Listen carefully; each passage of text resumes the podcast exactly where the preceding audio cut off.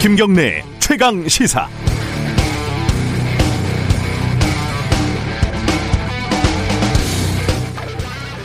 코로나19 사태가 계속되면서요, 평소에는 몰랐는데 막상 닥쳐보니까 이해할 수 없는 부분이 참 여러 가지가 있습니다. 예를 들면, 왜 위험이 뻔히 예상되는데 대면 예배를 보는가? 배송 물량이 늘어나면서 택배 기사는 죽어나가는데 어떻게 택배 회사는 돈을 세고 있을까? 경제가 어려워지면서 폐업, 해고 이런 사태들이 벌어지고 임금 삭감도 진행이 되는데 왜 임대료는 변화가 없을까? 특히 이 임대료는 정말 불가해합니다. 정부가 법으로 일부 업종 장사를 금지까지 하는데 왜 임대료는 그대로 내야 하는지. 한 달 영업해서 매출이 1억이고 이 중에 임대료를 1,000만 원씩 냈지만은 2단계, 2.5단계 손님도 없고 있는 손님도 장사 시간이 다 되면 내보내고, 그래서 매출이 반에 반토막이 나면 있는 사람도 자르는 판에 왜 임대료는 그냥 그대로인지. 최소 보장 임대료, 미니멈은 있는데 왜 최대 보장 임대료, 맥시멈은 없는 것인지. 지구라는 땅덩이에서 쓸모있는 조각들을 소유하고 있는 건물주, 지주들의 이 지대는 그렇게 영원불변한 숭고한 권리인지. 항상 어려운 사람들을 대변한다고 떠드는 국회에는 왜 여기에 대해서 한마디도 안 하는 건지. 제가 건물이 없어서 모르는 건지, 건물주가 될 가능성이 없어서 모르는 건지. 이건 참 임대료 상식으로 이해하기는 참 어려운 부분입니다. 9월 21일 월요일 김경래 최강시사 시작합니다.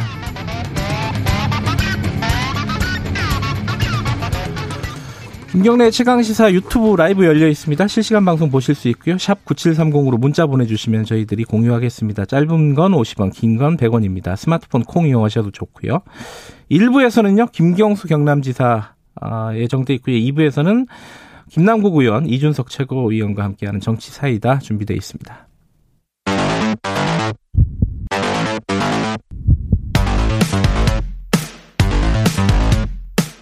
오늘 아침 가장 뜨거운 뉴스 언박싱. 네, 뉴스 언박싱 민동기 기자 나와 있습니다. 안녕하세요. 안녕하십니까. 김민하 시사평론가도 나와 계십니다. 안녕하세요. 안녕하세요. 주변에 장사하는 사람들이 있잖아요. 당연히. 네네. 아는 사람들. 물어보면 임대료가 가장 큰 걱정이라고 하는데 그거는 본질적으로 건드릴 수 없는 부분인가라는 생각도 들고요. 아무런 대책이 없잖아요. 그죠? 호의만을 기대하고 있는 것이죠. 건물주님이. 착한 임대료 이런 얘기만 그렇죠, 나오고. 그렇죠. 네. 네. 뭔가 좀 이 발상의 전환이 좀 필요한 시점이 아닐까라는 생각도 드는데. 어쨌든 오늘 그 얘기를 하자는 건 아니고 정치권 얘기부터 좀 해보겠습니다. 네, 깜짝 놀랐네요. 민주당 얘기부터 좀 해볼까요? 김홍걸 의원, 이상직 의원 이 징계 를 지금 진행을 하고 있는 거죠? 어떻게 되고 있죠, 지금? 그러니까는 더불어민주당의 이낙연 대표가 전당대회 기간 동안에 이제 공약한 게 이 더불어민주당판 공수처다 이렇게 불리우는 그 감찰 기구를 설립한 것이죠. 당내 공수처. 예. 그렇죠. 그래서 거기서 이제 김홍걸 의원을 지난주에 이제 제명을 했고요. 예. 비례대표 의원이기 때문에 이제 제명을 했지만 의원직은 유지가 됩니다. 네. 그리고 이스타항공의 창업주이자 뭐 최근에 뭐 정리해고 등등의 어떤 여러 가지 논란에 휩싸여 있는 이상직 의원에 대해서 또 추석 전에 징계를 결정할 것이다라는 얘기가 민주당 내에서 이제 나오고 있는 상황이라는 거죠. 추석 전에. 예. 그렇습니다. 이상직 의원은 지금 뭐 창업자로서 지금 상황은 굉장히 안타깝지만 이스타항공에 대해서.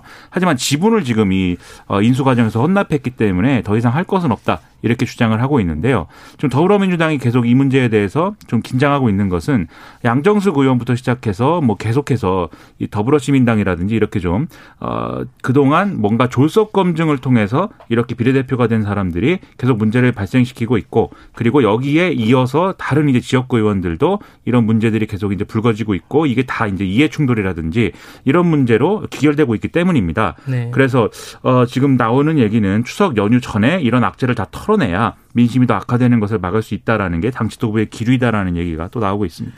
뭐 윤미향 의원은 기소가 된 상황이고, 네. 그리고 이제 추미애 장관 같은 경우에는 계속 논란이 벌어지고 있는 상황이고, 이런 게 아무래도 좀 영향을 줬다고 생각할 수밖에 없겠죠. 그렇죠. 민주당 입장에서는 우리가 우리 민주당은 잘못한 게 분명한 것에 대해서는 이렇게 뭐 가차없이 한다. 하지만 잘못한 게 불명확한 것이 있기 때문에 지금 추미애 장관 문제라든지 이런 것에는 나서지 않고 있는 것이다. 과연 이 국민의힘은 예를 들면 박덕흠 의원 같은 문제를 우리처럼 단호하게 처리할 수 있겠느냐 이렇게 얘기하고 싶은 거라고 봐야겠죠. 박덕흠 의원 얘기 잠깐 해볼까요? 이분이 국토교통위에 20대 국회 때 간사를 했었어요. 그렇죠. 네. 간사를 했었고, 근데 그 와중에 본인의 가족들의 명의로 돼 있는 건설회사에서 수주를 많이 했다 이거죠, 결국은? 그러니까 한마디로 최근 5년 정도 동안 5년 예, 네. 국토부와 서울시 산하기관 등에서 공사를 수주를 했는데요. 정부기관에서 그렇죠. 그런데 이제 신기술 사용료 등의 명목으로 한 1,000억 정도를 수주를 했다는 겁니다. 그리고 박 의원은 대한전문건설협회 회장 당시에 골프장 고가 매입에 따른 배임 의혹도 받고 있는데요. 네. 박 의원이 회장과 운영위원장을 지낸 대한전문건설협회하고 전문건설공제조합 전직기관장 50명 정도가요.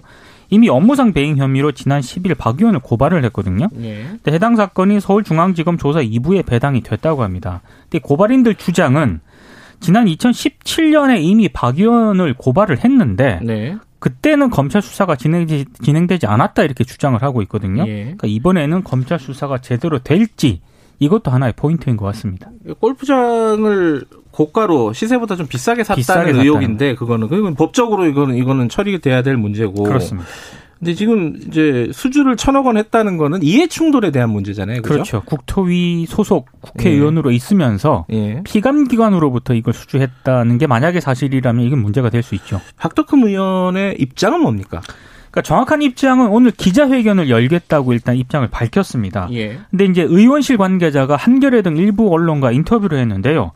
한 20년 전부터 99% 관급 공사였고 예. 오히려 국회의원 되기 전에 공사 수주액이 더 많았다 이렇게 해명을 했고요. 아, 원래 잘 나가는 회사들이었다. 원래 많았다 이런 입장이고. 이해 충돌이 아니라 원래 우리는 관급 공사만 해왔다.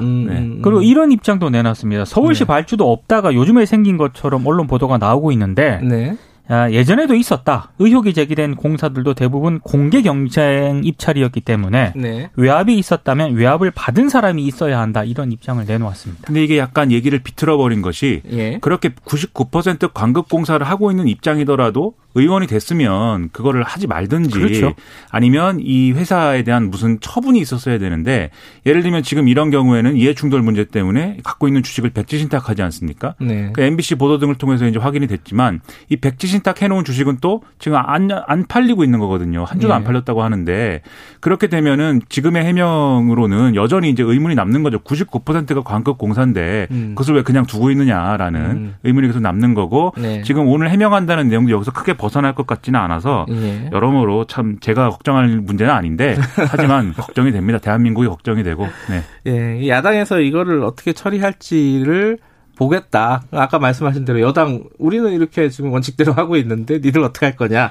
뭐 이런 질문이겠죠. 보수 야당 주호영 원내대표의 경우에는 이게 물타기 아니냐. 추미애 장관 얘기로 시끌시끌하니 갑자기 이거 우리를 끌어들여서 물타기 하는 거 아니냐. 뭐 이렇게 반응하고 있는데 그게 뭐 의도가 어떻든지 간에 지금 문제가 있다라고 볼 수밖에 없는 상황이기 때문에 그걸 어떻게 처리하느냐는 여전히 이제 중요한 평가의 대상이 될 수밖에 없죠. 다수는 신중한 입장이라고 언론 보도가 나오고 있고요. 일각에서는 객관적인 조사를 통해서 사실관계를 밝혀야 한다라는 목소리도 있는데 이 목소리가 아직 주류인 것 같지는 않습니다. 저희들이 3부에서 박덕흠 의원 관련된 고발을 진행했던 쪽과 인터뷰가 예정돼 있으니까 그때 좀 자세하게 좀 알아보도록 하고요. 다음 얘기는 지역화폐 얘기를 좀 해볼까요? 조세재정연구원에서 애초에 발단은 그거였죠. 지역화폐가 그렇게 효과가 없다. 결론적으로는 그렇게까지 효과는 없다. 그리고 비용이 더 많이 든다. 이런 취지의 보고서를 냈는데 이재명 지사가 거기에 대해서 이거 얼빠진 기관이다. 그렇습니다. 그리고 문책해야 된다. 여기서 이제 시작이 됐는데 그 뒤에 약간 확전이 되고 있는 분위기예요. 어떻습니까? 여러 가지 말들이 나오고 있죠. 네, 주말 내내 계속 이제 주고받고 이런 상황인데 국민의힘 윤희숙 의원의 경우에는 이제 페이스북을 통해서 권력을 가진 사람들이 힘으로 찍어 누르려고 하는데 이 전문성의 소중함에 대해서 본인의 식견이 얕다는 것을 보이는 일이다 이렇게 평가를 했고 또 같은 당 박수영 의원의 경우에는 이재명 지사를 희대의 포퓰리스트라고 부르면서 자기 마음에 안 들면 학자고 언론이고 다 때려잡는 거냐 이렇게 비난을 했습니다. 예. 그에 대해서 이재명 지사는 윤희숙 의원을 향해서는 국민 앞에서 공개 토론을 하고 논쟁을 하자 이렇게 제안을 했고, 박수영 의원에 대해서는 내가 희대의 포퓰리스트면은 국민의힘은 희대의 사기 집단이다 이렇게 주장을 했고요. 예, 예. 또 국민의힘 하태경 의원의 경우에는 조국 전 장관이나 추미애 장관 문제에 대해서는 이재명 지사가 입도 뻥끗 안 했는데 이렇게 힘없는 연구기관을 쥐잡듯이 접해몰이를 하는 것은 강자에게 약하고 약자에게 강한 전형적인 선택적 분노이다라고 이제 또 일침을 놨습니다. 네. 장제원 의원도 이재명 지사를 겨냥해서 소인배의 모습이다 이렇게 주장을 했는데요. 이재명 지사는 20일에도 조세재정연구원 연구 결과는 바퀴 하나 없다고 자동차가 없다고 한 것이나 마찬가지다라고 거듭 비판을 했는데, 더불어민주당에서 또 가세를 하고 있습니다. 엄호를 하는 이런 모습이 보이는데, 우원식 의원의 경우에는 이 조세재정연구원의 이 연구 결과는 대형마트의 복합 쇼핑몰이 소비자 편익을 위해 존재한다는 재벌 유통사 논리와 같다 이렇게 주장을 했고, 정청래 의원은 이재명 지사를 융단 폭격하는 사람들은 소인배이다 이렇게 주장을 했습니다. 그리고 은수미 성남시장의 경우에는 지역화폐는 사실상 최근 정책이기 때문에 조세 의원이 분석할 수 없는 거를 분석했다 이렇게 주장을 했습니다. 근데 사실 저는 이 논쟁 자체가요. 예. 잘만 논쟁을 하면은 상당히 정책적인 논쟁으로 끌어올릴 수가 있는 사안이라고 보거든요. 예. 근데 지금 정치권에서 이게 논쟁하는 걸 보면은 예. 상당히 좀 저품격 논쟁을 하고 있는 게 아닌가 싶습니다. 그러니까 예. 기본적으로 그냥 상식적으로 생각을 해봐도 예. 우리가 현금을 가지고 있고 그다음에 예. 지역화폐를 가지고 있다고 할 때 현금 100만 원을 가지고 있을 내가 쓰는 돈하고 현금 50만 원, 지역화폐 50만 원 이렇게 가지고 있을 때하고 특별히 지역화폐 50만 원을 내가 가지고 있다고 해서 소비가 늘지는 않지 않습니까? 예. 그래서 이 소비를 지역화폐 를 쓰는 것으로 또 늘리기 위해서 여러 가지 이제 지자체의 노력이나 이런 것들이 필요한 건데, 그래서 애초에 지역화폐는 경제적 효과만 따지는 게 문제가 아니라 사실 정치적인 문제를 따져야 그렇죠? 되는 거거든요. 네. 정치적 의도가 결합된 어떤 정책으로서 이제 해야 되는 것인데, 지금 논쟁은 계속 경제적 효과만 가지고 논쟁을 하고 있고, 그 경제적 효과를 가지고도 사실 제대로 논쟁이 안 되는 게 이재명 지사가 지금 반론 논리를 편 것이 대부분 왜 이 국책연구원이 정부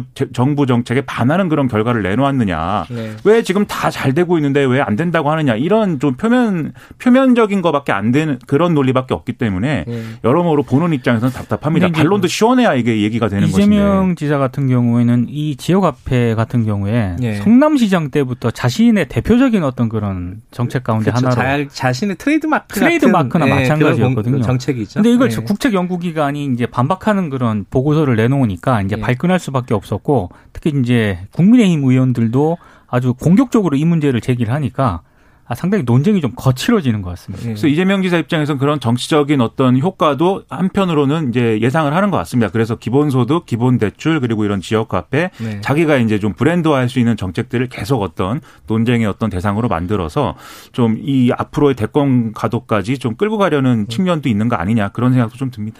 좀 답답한 거는 이제 그 연구원 측에서 낸 보고서의 데이터가 2018년까지잖아요. 그렇죠. 네. 19년도께 나와야지 조금 더 정책적인 논의가 더 정교해질 텐데, 이거는 내년쯤 돼야지 아마 보고서가 나올까 말까잖아요, 이게. 그래서 그렇죠. 은수미 시장 같은 경우에는 예. 이 뭐 분석할 그런 것도 없는 뭐 보고서다라고 이제 그런 식으로 또 얘기를 또 했더라고요. 예. 참 기다려야 되는 건지. 근데 이제 아까 말씀하신 대로 이 정책적인 논의가 조금 더 차분하게 진행이 돼서 예. 지역화폐 정책을 어떻게 해야 될 것인가 요 방향으로 흘러갔으면 좋겠는데, 사실 그렇지는 못하죠. 이제 대권 주자 이재명을 둘러싼 어떤 정치적인 공방 뭐 이런 형태로 지금 진행이 되고 있기 때문에 그건 조금 답답한 부분이다라는 생각이 좀 들고. 약간 슬픕니다. 저는 좋은 정책이라고 생각하지만 예. 여러 가지를 묶어야 사실 좋은 정책인 건데 예. 좀 슬픕니다.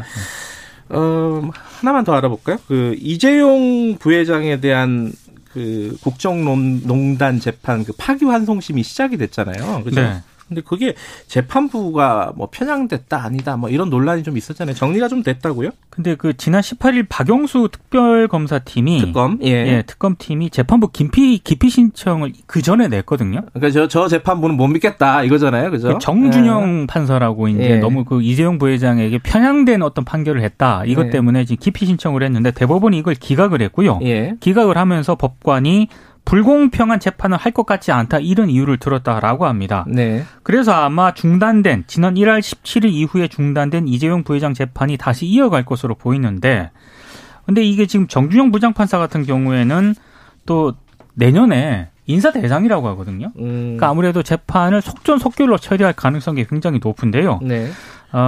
만약에 지금 이 파기환송심 재판부가 집행유예를 선고를 하게 되면 이재용 부회장에 대한 양형은 사실상 확정이 되는 셈이기 때문에 네. 이 재판이 어떻게 진행될지도 상당히 좀 주목이 되고 있습니다. 재판 시작부터 이 판사님이 계속 삼성과 이재용 부회장에 대해서 뭐 여러 가지 법적 문제를 거론하는 게 아니라 어드바이스를 굉장히 많이 하고 네. 조언을 하시고 앞으로 깨끗하게 우리가 재벌을 운영하려면 어떻게 해야 되는가 여러 아이디어를 주셨기 때문에 네. 뭐 판결과는 별개로 뭐 한국 경제에 그것이 얼마나 도움이 되는지 상당히 기대감이 커지고 있습니다.